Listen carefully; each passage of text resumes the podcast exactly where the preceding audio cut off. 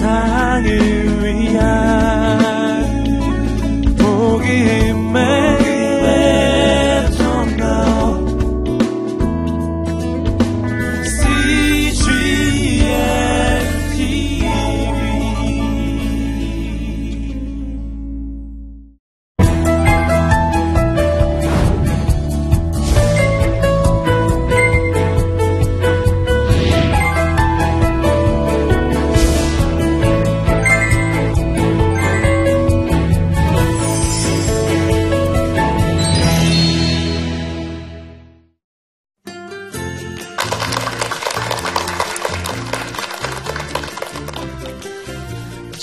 현재 고신대학교의 태권도 성교학과 학과장을 맡고 있는 이정기 교수라고 합니다. 여러분들 만나게 돼서 너무너무 반갑습니다.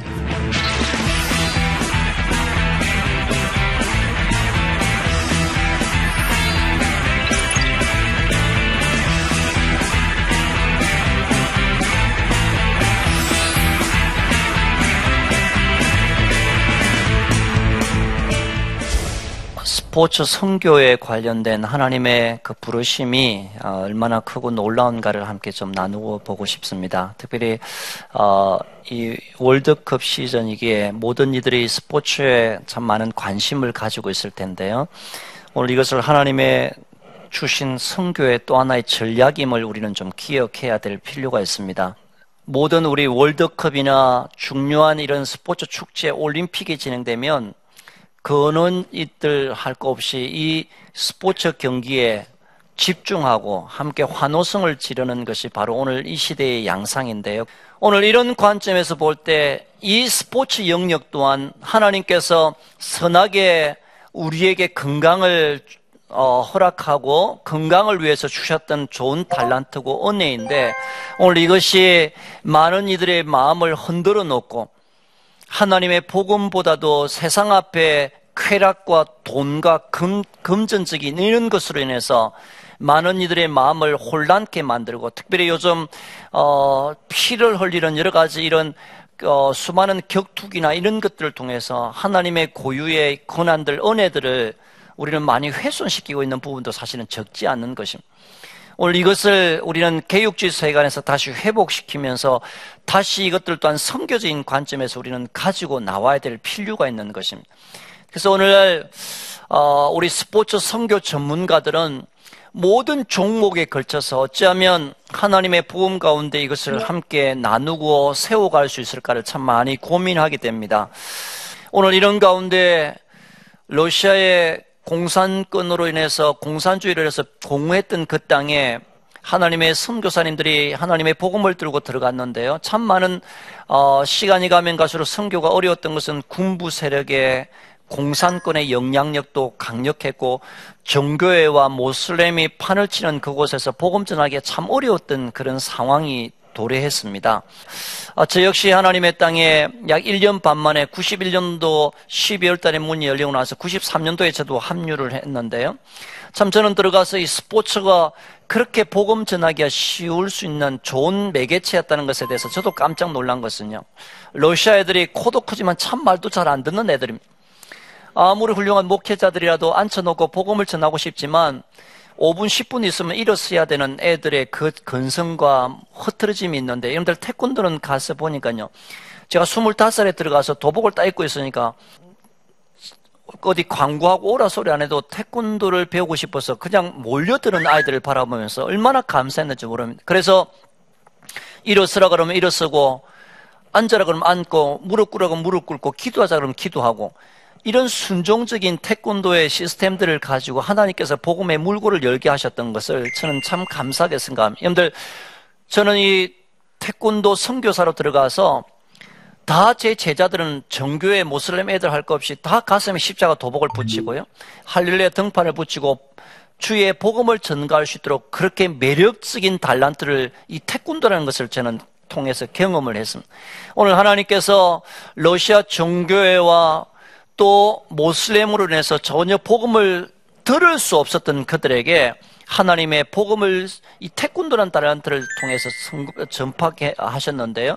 저 아이들을 모을 수 없는데 모을 수 있었던 것은 바로 이 태권도란 이 스포츠란 달란트였기 때문에 가능했다는 것입니다. 때문에 오늘 우리는 이런 상황 속에서 어떻게 하든지 하나님의 복음을 저는 잘 전가할 수 있으면 어떻게 전거해야 되는지를 좀 함께 고민해야 될 필요가 분명했다라고 저는 판단합니다. 저는 러시아에서 태권도 국가대표 선수들을 지도하면서요.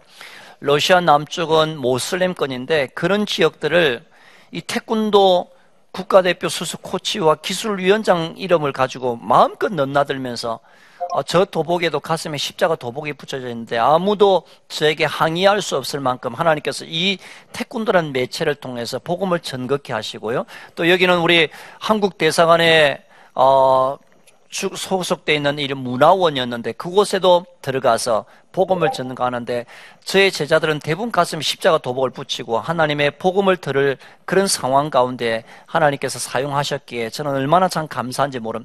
늘 러시아가 참 많은 어, 추운 가운데서 힘들게 생활하는 아이들, 그 많은 사람들에게도 이 태권도라는 달란트를 통해서 만나고 접촉하고 함께 사랑을 나눌 수 있도록 은혜 주신 것들을 저는 참 감사하게 생각합니다. 어, 저는 이 러시아에서 사역을 진행하면서 또 88 올림픽 올림픽이 진행될 때마다 각 영역에서 우리 우리 88 올림픽도 마찬가지고요. 모든 우리 지역별로 교회들이 일어나서 그 나라들을 돌면서 전도지도 나누고 우리 성경도 나누고 선물도 나누고 스카프에 말씀도 새겨서 그곳에 주면서 또 아무나 들어갈 수 없었던 그런 상황에도 우리 스포츠 우리 태권도 혹은 뭐 다양한 종목에 국가대표 선수들이 직접 가지고 들어가서 그들을 만나면서 나누어 줬던 참 복음의 그런 열기 또한 우리는 잊을 수 없었던 귀한 일들이었습니다. 이번에도 월드컵이 진행되면서 수많은 이들이 함께 기도할 것이고요. 그 사역들을 통해서 함께 복음의 잔치도 일어날 수 있도록 우리는 좀 기도해야 되리라 생각합니다. 저는 이 일들을 한 측면에서 이 태권도라는 영역에서 또 하나 끌고 나가고 있는데요. 어, 우리 고신대학교 태권도 선교학과는 전국의 태권도 선교학과가 유일하게 지금 저희 쪽에 하나가 있습니다. 매년 30명씩 우리 아이들 들어오는데요. 어, 매 시간들마다 여름 되면 전 세계를 향해서 들고 갔는데 지난해도 8개국을 섬겼습니다.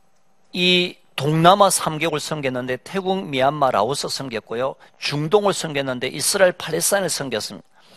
다음에 미주를 섬겼는데 미국, 멕시코를 섬기면서 돌아오면서 또 홍콩을 섬기고 참 아름다운 사역의 귀한 일들을 보면서 얼마나 감사했는지 모르겠습니다. 저희 연들 지난 여름에 우리 지난해 여러 가지 사역했던 것들 가운데 여러분들 학기 중에는 국내의 많은 교회들을 섬기면서 요즘 여러분들 송판 하나 깨는 것이 아니라 하나님께서 얼마나 우리 가운데 가까이 오게 하셨냐면 이, 송, 이 송판이 아니라 말씀이 그 시범 함께 함께 가면서 많은 교회들을 하나님께서 깨우가게 하시고 방학 때만 되면 전 세계로 흩어져서 사역을 하는데 하나님께서 곳곳에 역사를 끊임없이 보이시더라는 겁니다. 올해도 7개국을 저희가 또 방학하면 나갈 것인데요. 우리 고신대학교 태권도 성교학과 우리 아이들 함께 어, 학기 중에도 공부도 훈련도 계속 하지만 어, 전국의 한 7, 80개 교회들을 집회들을 섬기고 있고요. 우리 어린 청소년들 수련회 성경학교들을 섬기고 있습니다. 우리 아이들이 우리 시범이 진행되면 아이들이 집중하고요. 그 가운데 말씀이 선포되면서 얼마나 예배가 예배다워지는 아름다운 일들을 진행하는지 모르겠습니다. 청소년들 또 중고등부 수련회를 저희가 섬기고 있고요. 어, 또 수많은 교회들 가운데 어, 이것으로 하나님 앞에 복음 전하는 걸 보면서 모두가 깜짝 놀라는 그 정도로 하나님께서 역사를 하십니다. 여기는 라말라의 라말라라고 우리 팔레스타인 수도입니다. 모슬렘권에서 우리의 복음이 함께 나눠지고요. 여기는 베두인 족장들 아이들을 함께 섬기고요. 예수 그리스도의 복음이 전혀 선포되지 못하는 그 라오스 이 이스라엘과 팔레스타인 지역에 들어가서 하나님의 복음의 물고를 열게 돼서 참 감사했고요. 어, 그리고 우리 아이들 하나님께서 학과에서 6년 만에 전국 시합을 넘나들면서 어, 유수한 대학 아이들과 여러분들 금메달 딴 아이가 저희 제자인데요. 참 많은 하나님께서 복음을 전극케 하시오니 이 아름다운 일들을 진행하게 하시고 그리고 전국 대학 가운데요. 경기장에서 이렇게 마치면서 예배 드리는 대학은 우리 고신대학밖에 없습니다. 숙소에서 함께 아이들의 선교를 진행하면서 예배를 좀 드리고 있고요. 그리고 어, 전 세계 또 태권도 선교사님들이 있는데 여름 되면 우리 학교에 들어와서 이렇게 두 주 동안 훈련을 받으면서 하나님의 예배가 드려지고 있는데 저 아이들 가운데는 모슬렘권이나 불교권 아이들도 많이 들어와 있습니다. 그래서 매년 올해도 라오스 팀, 아프가니스탄 팀, 다양한 팀들이 지금 학교에 들어올 준비를 하고 있는데 하나님께서 이 일들을 이루고 갔더니 참 감사하게도 지난해도 한국대학 태권도 어, 연맹의 국가대표 코치 감독을 하나님 마치게 하시고 어, 아름다운 복음의 수중 들었더니 하나님께서 여기까지 오게 하신 것을 바라볼 때 참 감사함이 있습니다. 어, 저는 이 고신대학교 태권도 선교학과 우리 선교 사역을 준비하면서 이끌어가면서 참만 제가 많이 은혜를 받는 것은요. 우리가 가는 곳마다 하나님께서 서셔서 역사하시기 때문에 저는 그것에 대한 감사함이 분명한 것입니다. 근데 어, 지난해도요. 태국, 미얀마, 라오스에 갔는데 좀 전에 영상을 보셨지만 많은 여러분들 선교사님들이 사역하기가 얼마나 어려운 땅인지 모릅니다. 불교와 어, 이 이 공산권이 강하게 집권하고 있었기 때문에 참 많은 힘겨움이 있었는데 그런 곳에서 우리 태권도를 딱 통해서 섰더니 수많은 사람들이 몰려들고요. 특히 라오스에 들어가서 사역을 펼쳤는데 여러분들 라오스에도 10년 넘게 제 후배 부부가 들어가 서 사역을 펼치는데 참 쉽지 않은 사역의 상황들이었습니다. 근데 저희가 들어가서 라오스 국가대표 선수들 앞에 어, 친선 경기도 펼치면서 그 아이들에게 우리 한국 태권도에 또 좀 아름다움을 증거해주고 그리고 그 선교사님들하고 연결을 시켜줬더니 그들이 그 마음의 문을 열고 선교사님들과 함께 일을 또 진행하는 것을 보고 돌아왔고요. 태국 땅에도 돌아왔는데 해발 2,000km나 되는 그곳에 선교사님들이 교회를 세우는 가운데 아이들이 일생 동안 한 번도 지상에 내려와 보지 못하고 그곳에서 그냥 어, 돼지 한 마리 키우는데 발목 묶어서 자라면 잡아먹고 그냥 그렇게 사는 아이들 할 일도 별로 없는 그런 곳에 선교사님들이 그 목회자들 훈련시켜서 소수민족 아이들을 양육하고 그렇게 진행하고 있는 그런 사역 현장에 저희가 올라갔는데요. 우리가 가서 시범을 보였더니 아이들도 정말 일생에 도복 입은 거 처음 보고요. 우리 아이들이 아름다운 사역을 펼쳤더니 부모님들도 그 목사님도 너무너무 감사하다고 우리에게 이런 기회를 주고 너무 감사하다라고 이야기하고 아이들이 별로 할 일도 없어서 이렇게 그냥 그냥 평생에 그렇게 살다가 가는 제가 만났던 아이들 가운데는 16세 되는 아이들인데 할 일이 없으니까 벌써 아이들을 몇 명 놓고 이렇게 안고 있는 상황들도 저희가 만났었는데 그런 아이들에게 주의 사랑을 나누고 복음을 전가하면서 언젠가는 저는 또 그 마음을 가지고 왔습니다. 언젠가는 우리 제자 중에 한 명을 저곳에 보내서 그리스도의 사랑과 또 아이들에게 체계적인 좀 교육과 섬김도 이것을 통해서 충분히 가능하겠다는 생각을 해보면서 돌아왔고요. 또한 성교사님에게 사역을 펼치면서 그런 대화를 나눴는데요. 자기 사역 가운데 이 소수민족 산 위에 사는 사람들을 데리고 내려와서 교육을 시키고 낮에는 일반 학교로 보내고 저녁에는 또 신앙교육 교육을, 교육을 시켜서 참 목사로 사역자로 시켜서 산 위로 올려 보내는데 근데 문제가 뭐냐면 그 일반 학교로 낮에 보낼 때 참 많은 어려움이 있, 있는 겁니다. 왜냐하면 그 학교 선생님들도 그러고요. 교장 선생님도 마찬가지고 아이들도 어떻게 이렇게 그 산 위에 사람 사람들을 사람 대접을 잘 하지 않는 거예요. 왜냐하면 신분증도 없고 그리고 돼지처럼 막 돼지 키우고 그냥 신발도 안 신고 사는 그런 모습을 보면서 만남을 갖지 않으려고 하는데 근데 성교사님은 불러서 그 아이들을 낮에는 교육을 시키고 저녁에는 신앙 교육을 시켜서 각 지역으로 파송하는 참 눈물겨운 사역들을 신실하게 사역하는 성교사님들을 참 저희가 만났습니다. 일반 학교로 한 번씩 그 아이들을 보낼 때마다 성교사님이 참 많이 마음이 부담이 되고 어려운 부분도 없잖아 있는 것 같습니다. 근데 그 성교사님이 요청하신 곳에 저희가 가서 시범을 딱 보냈더니 뭐 1,500명, 2,000명 아이들 다 모아주고 스님들이 배수진을 쳐주는데 저희가 시범을 보였더니 막 천장이 뚫고 나갈 만큼 애들이 시범을 처음 보니까 너무너무 좋아하는 겁니다. 그런 가운데 하나님의 사랑도 나누고 그러고는 마치고 났더니 교장 선생님이 저한테 딸려와서 90도로 인사를 하면서 너무너무 감사하다고 다음에 좀 또 들어오실 수 있느냐는 이야기를 했을 때 제가 그런 이야기를 했습니다.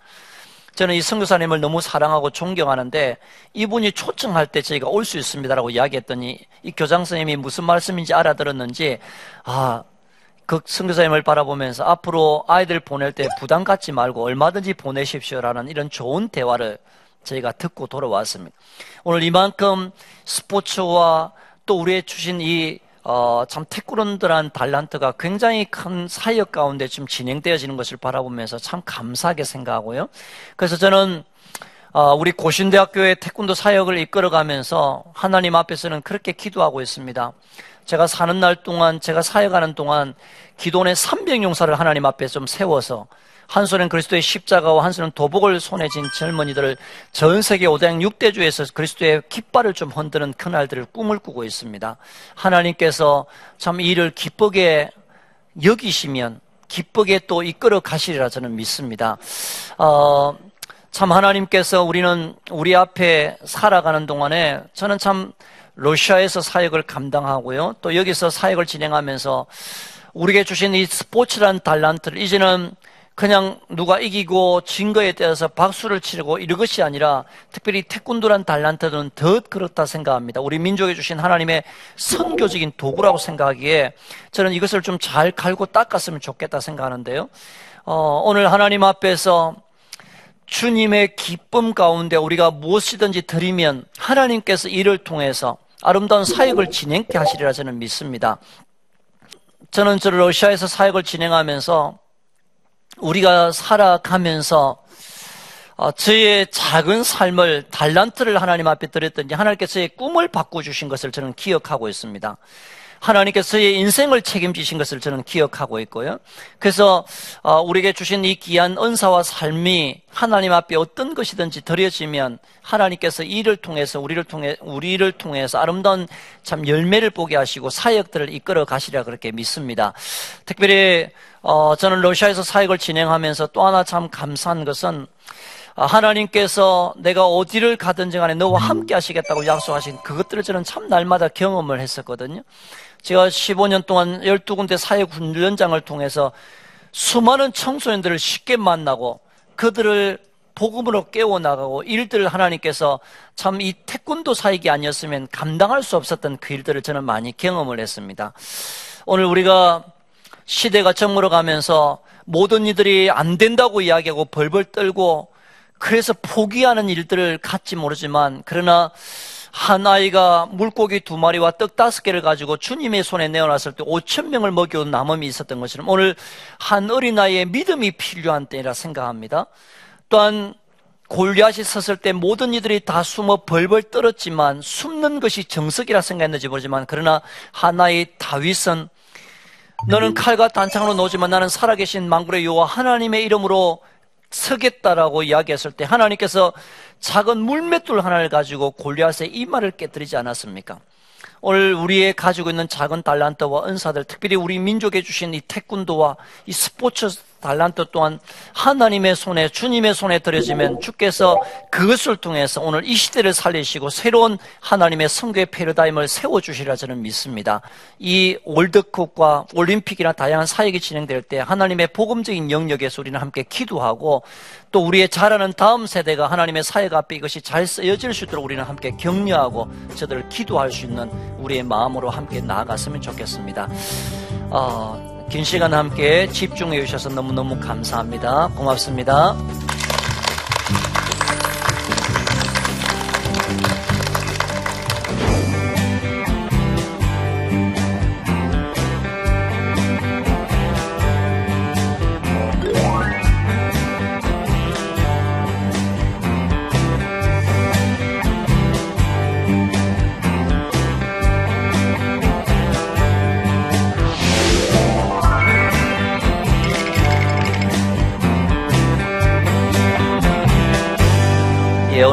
좋은 질문을 주셨는데요.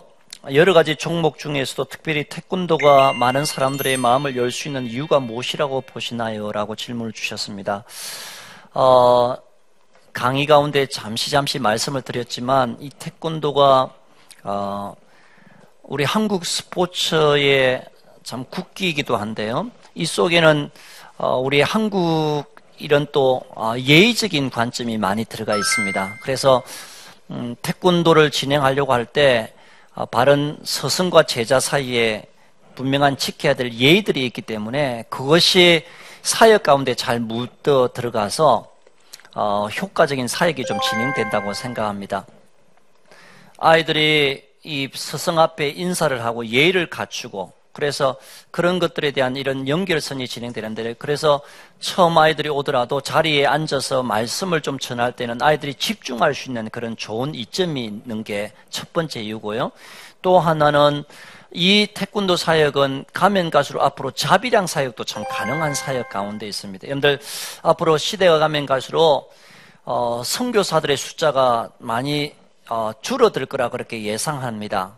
이유는 뭐 우리가 잘 알다시피 한국 교회의 어, 한국 교회 성도들도 교회도 이제는 정체 현상이지 않습니까? 어쩌면 줄어들고 있는 상황 속에서 어, 이 성교가 숫자가 점차점차 줄어들 수밖에 없는데요. 그 가운데 특별히 목회자 선교사님들은 앞으로 많이 줄어들 수밖에 없는 것을 우리는 예상할 수 있습니다. 그러나 가면 갈수록 숫자가 더 확장되어지고 증가해야 될 숫자가 있다면 바로 이 전문인 선교사들인데요. 그 가운데는 바로 이 자비랑 사역이 가능한 선교사들은 현장으로 계속 일어나 가야 될 필요가 있는 겁니다. 그 가운데 이 태권도 선교는 현장에서 아이들에게 또 회비도 받으면서 아이들을 명령하면서 복음을 전할 수 있는 좋은 매개체이기 때문에 이 태권도 선교가 아름답게 그 사역 가운데 귀하게 좀 쓰여지리라 그렇게 생각이 듭니다.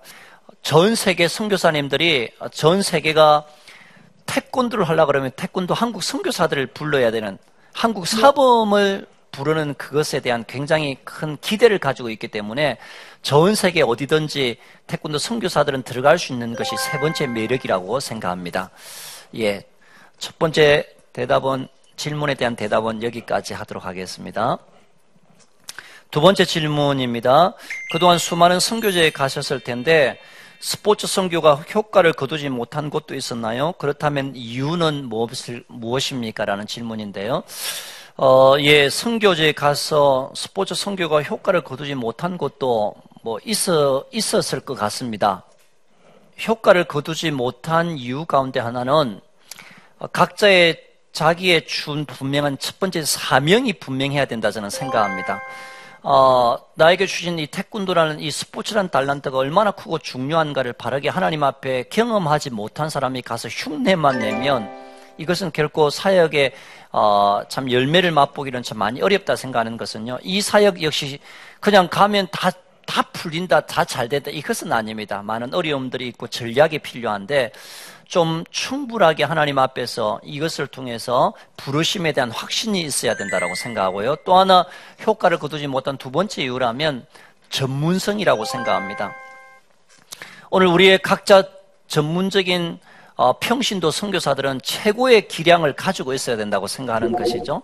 우리가 그리스도의 부르심 앞에 선교사로 섰다고 했을 때 그냥 다른 사람들은 다 잠을 자는 게 아니라 우리가 알지 못하는 또 예수를 알지 못하는 이런 스포츠인들도 같이 우리와 경쟁 상황이 진행되곤 하죠. 그런데 그들보다 기량이 너무나 많이 떨어지고 있으면 우리를 바라보면서 그렇게 어, 사역에 물꼬를 여는데 협조적이거나 우리를 또 어, 기대하는 모습들이 전혀 없습니다. 그래서 어, 모든 전문인들은 각자의 달란트를 최상을 만들어야 되는데 그 가운데 이 스포츠 영역도 태권도 영역도 최상의 기량을 갖출 수 있도록 어, 준비가 되어 있어야 되는데 그렇지 못한 선교사들은 조금 어, 쓴맛을 다시는 것도 저도 조금 경험을 했었는데요.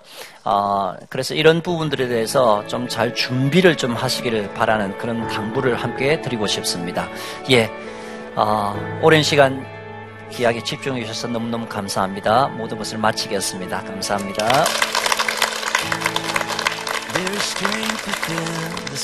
믿는 사람들에게 죽음이라는 것은 저는 순종이라고 생각합니다. 하나님이 부르실 때 가야 되겠잖아요. 저는 순종을 했어요. 하나님이 부르셔서 가겠습니다. 그랬더니 저의 발목을 잡는 사람은 누구냐면 저의 아들이 아빠에게 인공호흡기를 끼워놓고 심장 마사지를 해가며 저를 다시 살리고 다시 살리고 한다면 어떤 게 하나님의 뜻일까요? 라는 게 오늘 제가 여러분께 드리고 싶은 질문입니다. 그러면 어디까지는 우리가 결정을 할 수 있고 어디부터는 하나님께로 가는 게 맞나 이걸 우리가 한번 생각을 해봐야 되겠죠.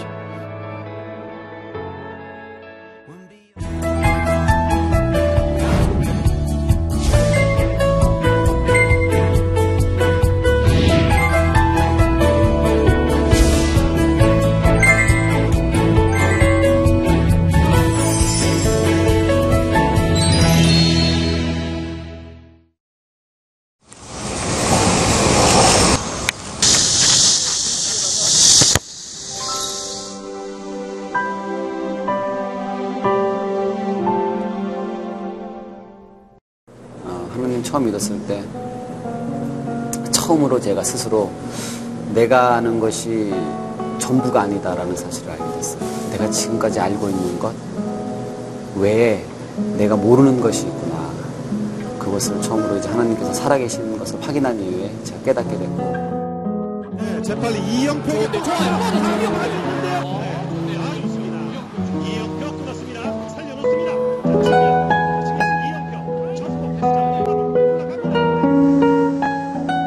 사우디에 제가 2년 동안 있으면서 어, CGN TV를 더 자주 보게 됐고 또 특히 사우디처럼 이렇게 외진 곳에 신앙생활을 자유롭게 할 수 없는 곳에서 CGN TV가 실제로 어떤 역할을 하는지 제가 체험했기 때문에 저는 정말 CGN TV의 역할에 대해서 잘 알고 있습니다. 제 개인적으로 선교란 하나님 말씀을 전하는 거겠죠. 항상 전할 때에는 전제가 필요한데 그것이 뭐냐면 다가가야 돼요. 방송을 통해서 또 그 작은 접시 하나를 통해서 우리가 선교사 분들에게 그리고 안 믿는 사람들에게 다가갈 수 있다면 그것처럼 아름답고 그것처럼 효과적인 선교 방법이 또 있을까? 항상 하영조 목사님 하면 떠오르는 단어가 go예요. 오라 그리고 가라. 저는 목사님께서 천국으로 갔다고 생각하지 않아요. 목사님께서 CGN TV와 함께 선교사로 나가셨다는 생각이 들어요. 유럽으로, 아프리카로, 아메리카로, 오세아니아 주로. 여러분들께서 CGN TV와 함께 한다는 그 의미는 단순히 CGN TV를 후원한다는 그런 의미가 아니라 바로 하영주 목사님께서 말씀하셨던 것. 내가 선고, 선교지로 갈 수 없으니 CGN TV와 함께 그 선교지에 가겠다 하신 하영주 목사님의 뜻을 받드는 의미이기 때문에 CGN TV와 함께 선교지로 가주세요. 하영주 목사님과 함께 선교지로 가주십시오. 그러면 하영주 목사님께서 CGN TV와 함께 했던 그 아름다운 계획이 하나님 안에서 반드시 열매 맺을 거라고 생각합니다.